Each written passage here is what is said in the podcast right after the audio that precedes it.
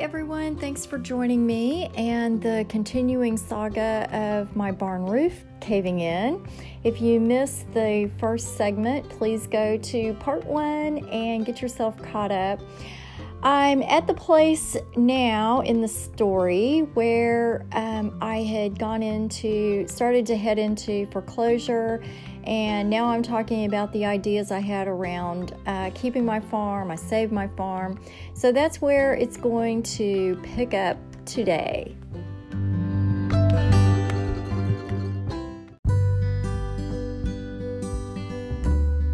that, that's when I was like, no. I'd already been through bankruptcy and foreclosure with him a time before, and I wasn't going to do it again.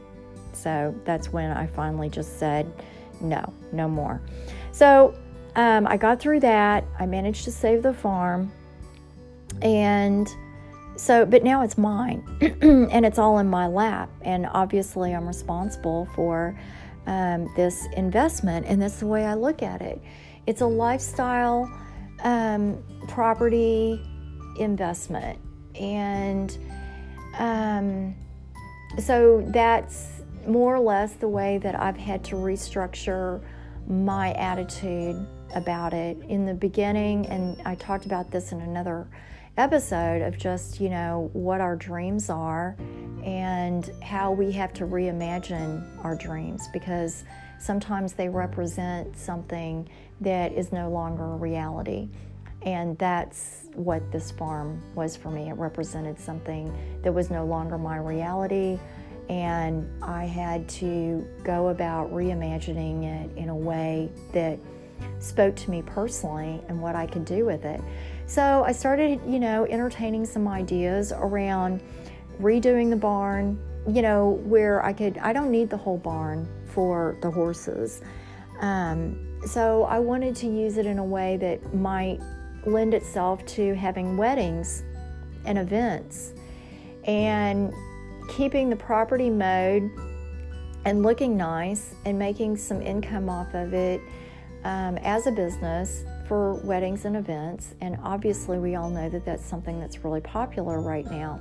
It overlooks the lake, it has some really beautiful vistas, even from the pasture where the horses are right now, which is just a pit, kind of. I mean, um, for me, I, I, just, you know, it's, it's um, a sacrifice area right now uh, for the horses.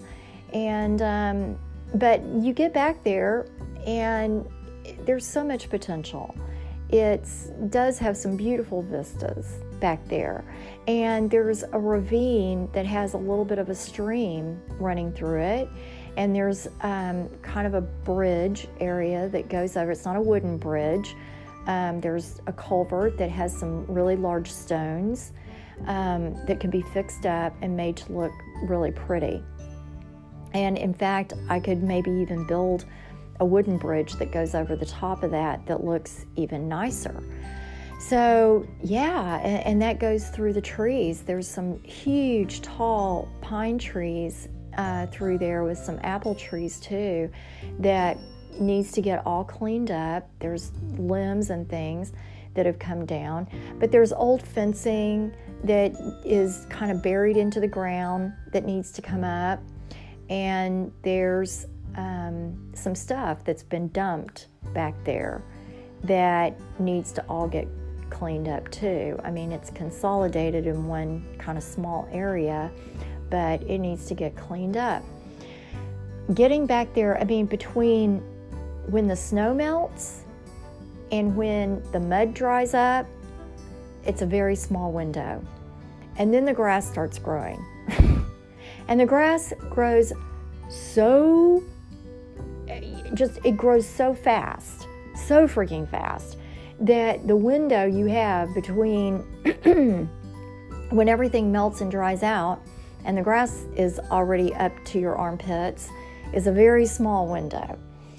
And really, uh, you know, like right now, I'm already seeing the, the snow just melted like last week, and already stuff is green and it's growing. And I'm looking at it, I'm going, holy, you know, in no time You know, I'm going to have to be out there with the mower and it's all going to be up around the rocks. Okay, that's another thing the rocks. Up here in New England, the earth grows rocks, and I'm not talking small rocks. I'm talking massive, huge boulders. And sometimes you only see a portion of what you think is just a small rock, and then you go to start trying to get it out of the ground, and you discover that, you know, it's the size of Pluto or something. I mean, they're huge. So you never know what kind of size rock you're dealing with. And I've got a stack of those out there, which, you know, it could be worth a lot of money. Um, people are looking for these big, huge rocks, and um, I've got tons of them. I just need to figure out how to use them. But again, you have to move those suckers, and moving them, even getting them into the bucket of a tractor, is, you know, an ordeal. And sometimes they're bigger than what they, my tractor can handle. So that means that, yeah, you have to get a professional in there, in here with the big equipment, and they can't get in here when it's still super wet. I mean, the wetness in the spring, just so that you have some comprehension, it messes with the roads. Um, they even they call it post the roads, and if the roads are posted, it means that vehicles with a certain weight are not allowed to go on those roads during the spring. I mean, that's that's how significant it is. The, you get these frost heaves that are, you know, they create bumps in the road that you really, you know, if you go over those bumps, you're probably going to catch air part of the time. Um, so, back to the barn. See, I told you this was going to wander all over the place. That's why I don't even want to start. So, yeah, it was a heavy snow, and uh, even though it's a very solid structure, um, it was too much. There was like a glacial amount of snow and ice that let loose at the upper part of the barn and slid down, and it caved in the whole center section. So, where the horses were at the end of the barn didn't cave in because there was enough of the um, where the doors are. These doors to the barn are really, really huge, giant hinges, and that kept that part of the barn um, up.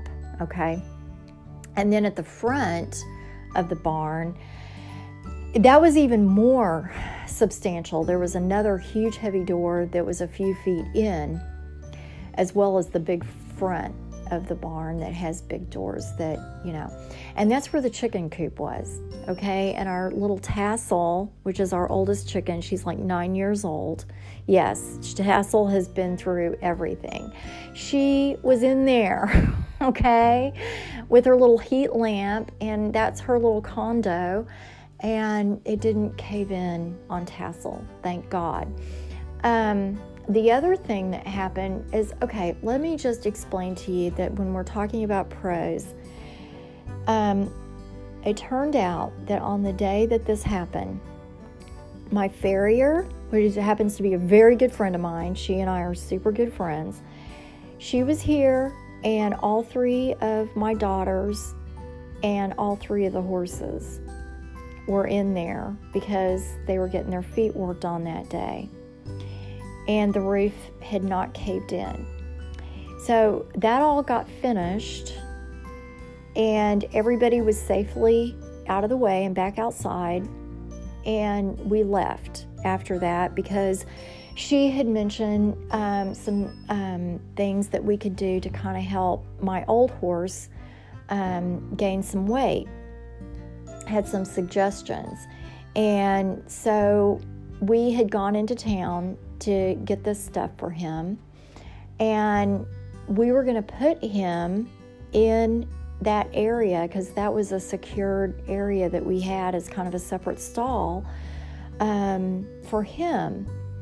So when we got back, you know, we're kind of looking at it, and all of a sudden, I mean, we start seeing, it wasn't all of a sudden, but yeah, we start noticing what's going on. And um, we see that the whole front part of the doors, like where the wood is, is actually pulled away from the wood of the other structure. So you've got to know that's a massive weight to pull that wood apart. And then I'm looking through the front doors of the barn, these big, huge doors that are open, and all I see is daylight. Like there's no roof anymore. It's just, it goes through to daylight. So I go in there, and the other crazy thing that happened was that my dad, who spends a lot of time up here, he had just left to fly back to Dallas. So he was on a plane headed out when this happens. And he had just said, Oh, well, you know, he doesn't like to really leave in the winter when things, you know, he just wants to make sure that everything's cool and that, you know, everything's working right. And, you know, there we're kind of past the big blizzards and all that kind of stuff. Well, yeah, so he leaves and this happens.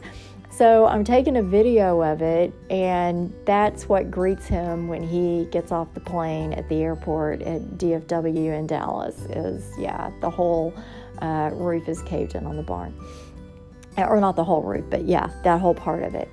And I'm very fortunate that the the main structure of the barn was fine, and it is fine. It's um, it was just you know where the ice had slid down and landed um, in an area of the barn that just couldn't support that kind of weight. Um, and none of the horses or the chickens were hurt either. So the window in which that came down was, it couldn't have happened at a better time if it was going to happen because I was going to put Armadou in that stall that night to feed him and have him able to eat some extra hay and things like that. And that is precisely the part that fell in. So if that had happened at night, then it would have fallen in on Armadou, my horse. So, you know, all of that was just enough to be like, you know, th- that was amazing. If if it was going to happen, it it picked the perfect time to happen. The other strange thing about it is I'm just looking at this thing and it's already just kind of a thorn in my side anyway, just because of all the stuff that I've had to deal with with this cow barn. Because I didn't want a cow barn. I wanted a horse barn. And there's a lot of people that have horses around here and they have retrofitted these big barns into um, structures that are more suited for horses. But this one hadn't, you know, nothing had been done along those lines. So it was kind of up to me to, you know, kind of make that happen. And the way that the cement was poured, it had this big long trough where it, they fed the cows. And then there were these big partitions that were put up. And it you'd have to go in there with jackhammers to get those things out of there. And so, no, I just, and I was feeding the horses out of a portion of that too. It worked out pretty well. So, and our horses like to stay together. It's, um, it's kind of a thing where my horses are very easy keepers. Um, and so they just like to stay together, and I keep it open um, in a large enough area in there to where um, they can just uh, mill around and come out as they want and go out as they want. And that's worked really well for them. It's the way horses like to be. And um, also, in the case that there was something that came up, you know, they could always escape, they can always get out and, and be away from that structure. So, um, the. Uh, I, I wasn't sure at the time if that structure was even covered with insurance. I was kind of guessing that it probably wasn't. Yet I had this peace about it at the same time. Like, you know, I'm looking at it going, oh shit, you know, one more thing with this barn. But there was also another side of it that's like, you know what? This has happened for a good reason. And, um, it's it's just the next step. It's something that needed to happen. Everybody was safe, And there's a bigger story here. I really did feel that. It's one of those things, just trusting your gut and also just putting yourself in a better frame of mind. And I've really, really been working on that. and this thing has kind of been one of the. T-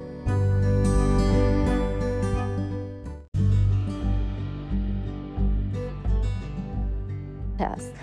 So um, I tried getting in touch with my insurance company, and there were some different things that had come up about that. Like I wasn't really able to get through to the right people, and you know, just and so I put it off again. And then um, a week or couple of weeks later, I decided, okay, I've really got to get this thing figured out. The snow is going to be melting, and um, we were able to, you know, get Tassel, our chicken, out of there right away, and got everybody better squared away as far as where the horses we put them over on the other side and got that all set up for them and that's actually better we got some mats put down and um, we put up some nice gate panels metal gate panels and they actually have um, a better place over there another thing that's in the barn is a big huge trampoline for the kids um, and that wasn't damaged. The hay wasn't damaged. The tractor's in there, it wasn't damaged. I had a brand new um, zero turn lawnmower, it wasn't damaged.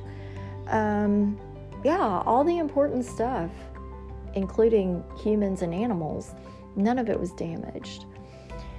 So um, I finally got a hold of the people that I needed to for the insurance. And come to find out, it was covered.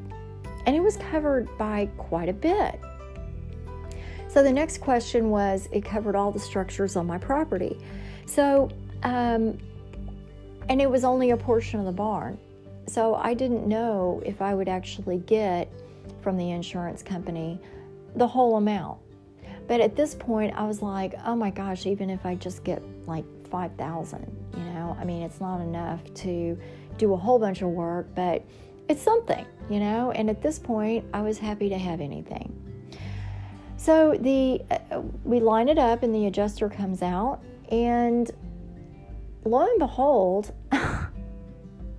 not only does he price it all out so that it goes up to what it was fully covered for, but it goes beyond that. He even included getting debris removed and you know those kinds of things. So I, I was just flabbergasted. You know, it was um, over forty thousand dollars, which was huge for me. Um, so then it was like, okay, well, um, I'm guessing that it was going to be a bit of a process to, to get all that, but you wouldn't believe how fast it all happened which I'll give Liberty Mutual a plug here. That's who I'm using. And they have been so phenomenal. I mean, they have covered stuff like old farmhouses are sometimes hard to get insurance for, and they have, you know, made that happen here. And uh, I mean, there are certain stipulations that you have. It has to be painted. The roof has to be up to a certain condition, and you know, there's definitely some requirements. But overall, they're really good about you know insuring these older properties. So um, yeah i and so then i'm like okay well how long is that going to take? Well within a week or so um, i had the check. I had a check for the first part of it. They i have um, they give you a check for a certain portion um, which was about half and then, after a certain amount of work is done on it, and you provide them receipts, which I'm still trying to understand what that's all about, what I have to provide, um, then they'll release the remainder to get the rest of it done. So, that's all just a huge blessing for me. Um, and it's going into the summer. It's still in the spring here, so I have the whole summer to get stuff done because the summer is the only time you can work on stuff around here. Summer going into um, about mm, mid October. You know, you can sometimes push it to late October, but mid October is usually about the cutoff point of being able to get projects done, like big projects, before everything starts freezing up.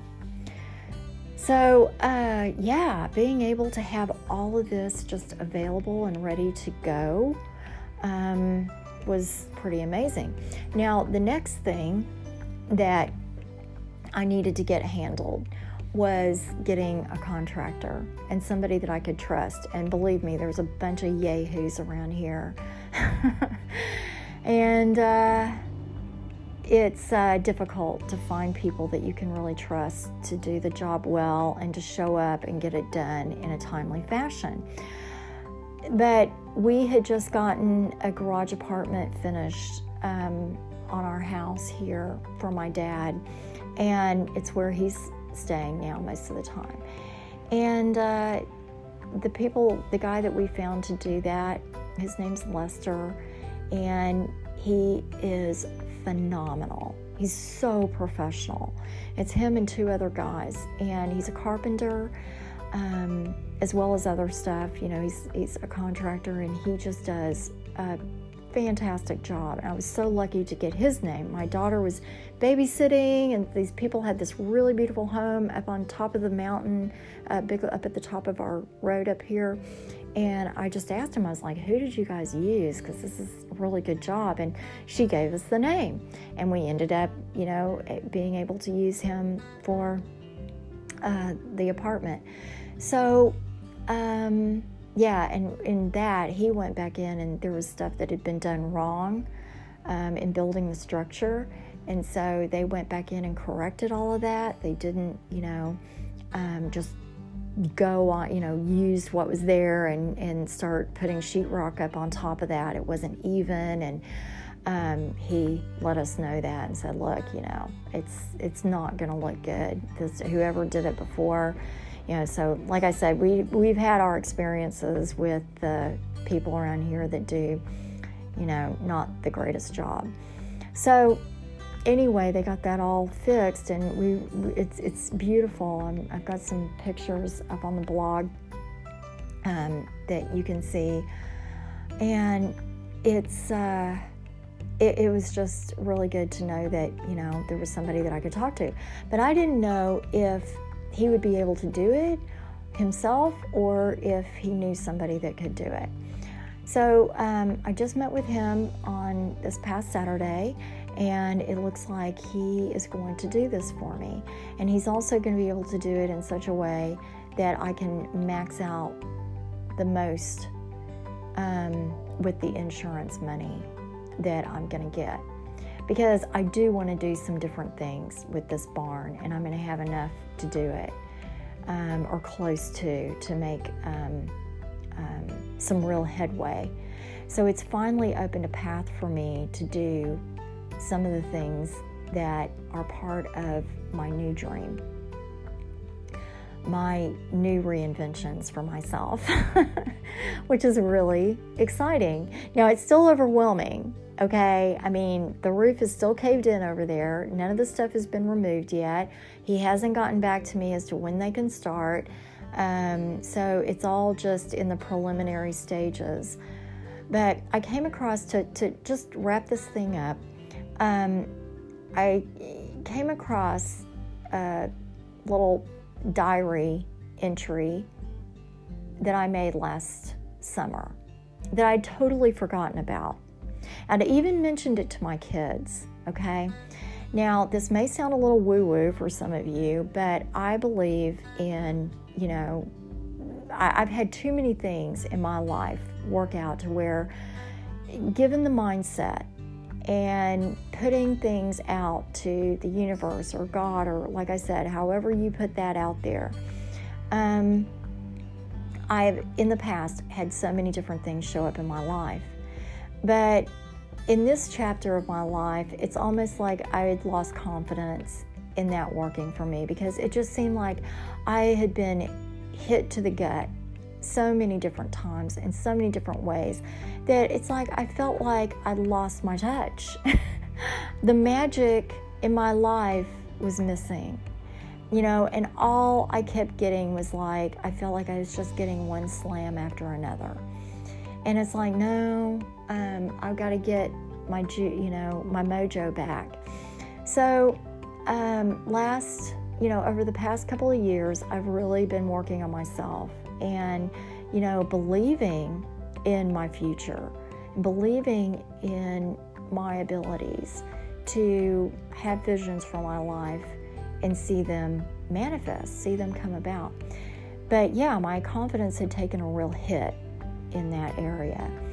So last summer, I was really focusing on that. In fact, I read a book. It's by uh, Dr. Joe Dispenza. It's called Breaking the Habit of Being Yourself.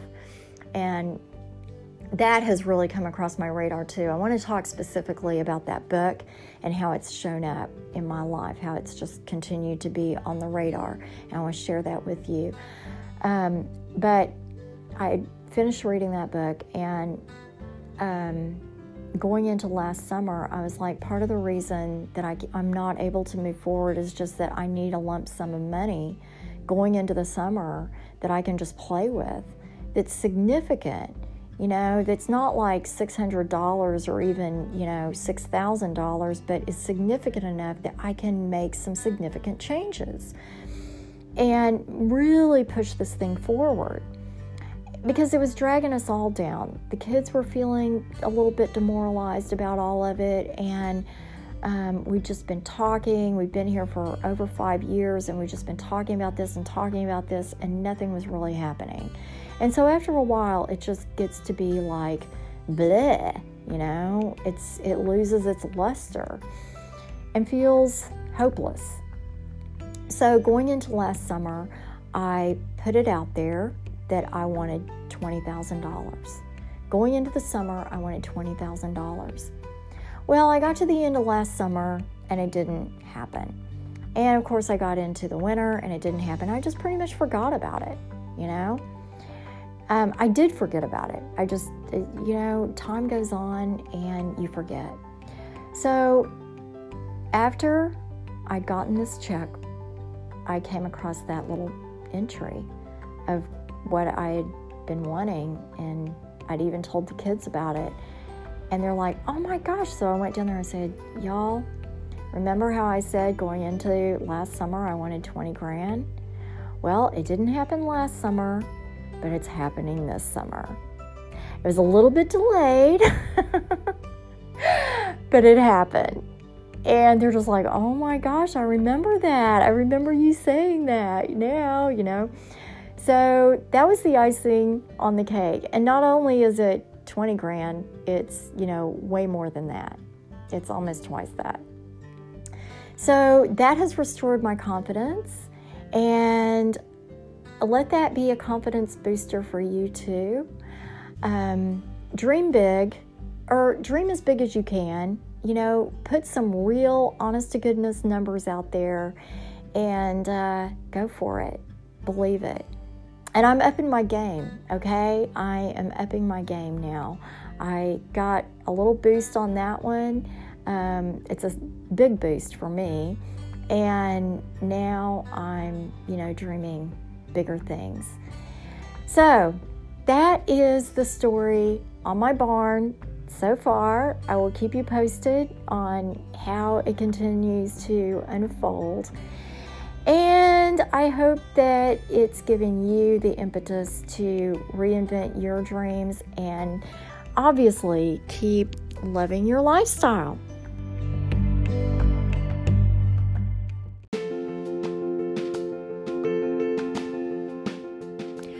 Y'all, that's a wrap. Listen, to explore more on how to reinvent your lifestyle and also what I'm doing on my main farm, plus some creative, cool topics on adding travel and entrepreneurship to your mix, jump on over and join me at debbhayes.com. That's D E B B, two B's, H A Y E S.com. Introduce yourselves. I'd love to meet you. Until next time, thanks for joining me. Love ya and love your lifestyle.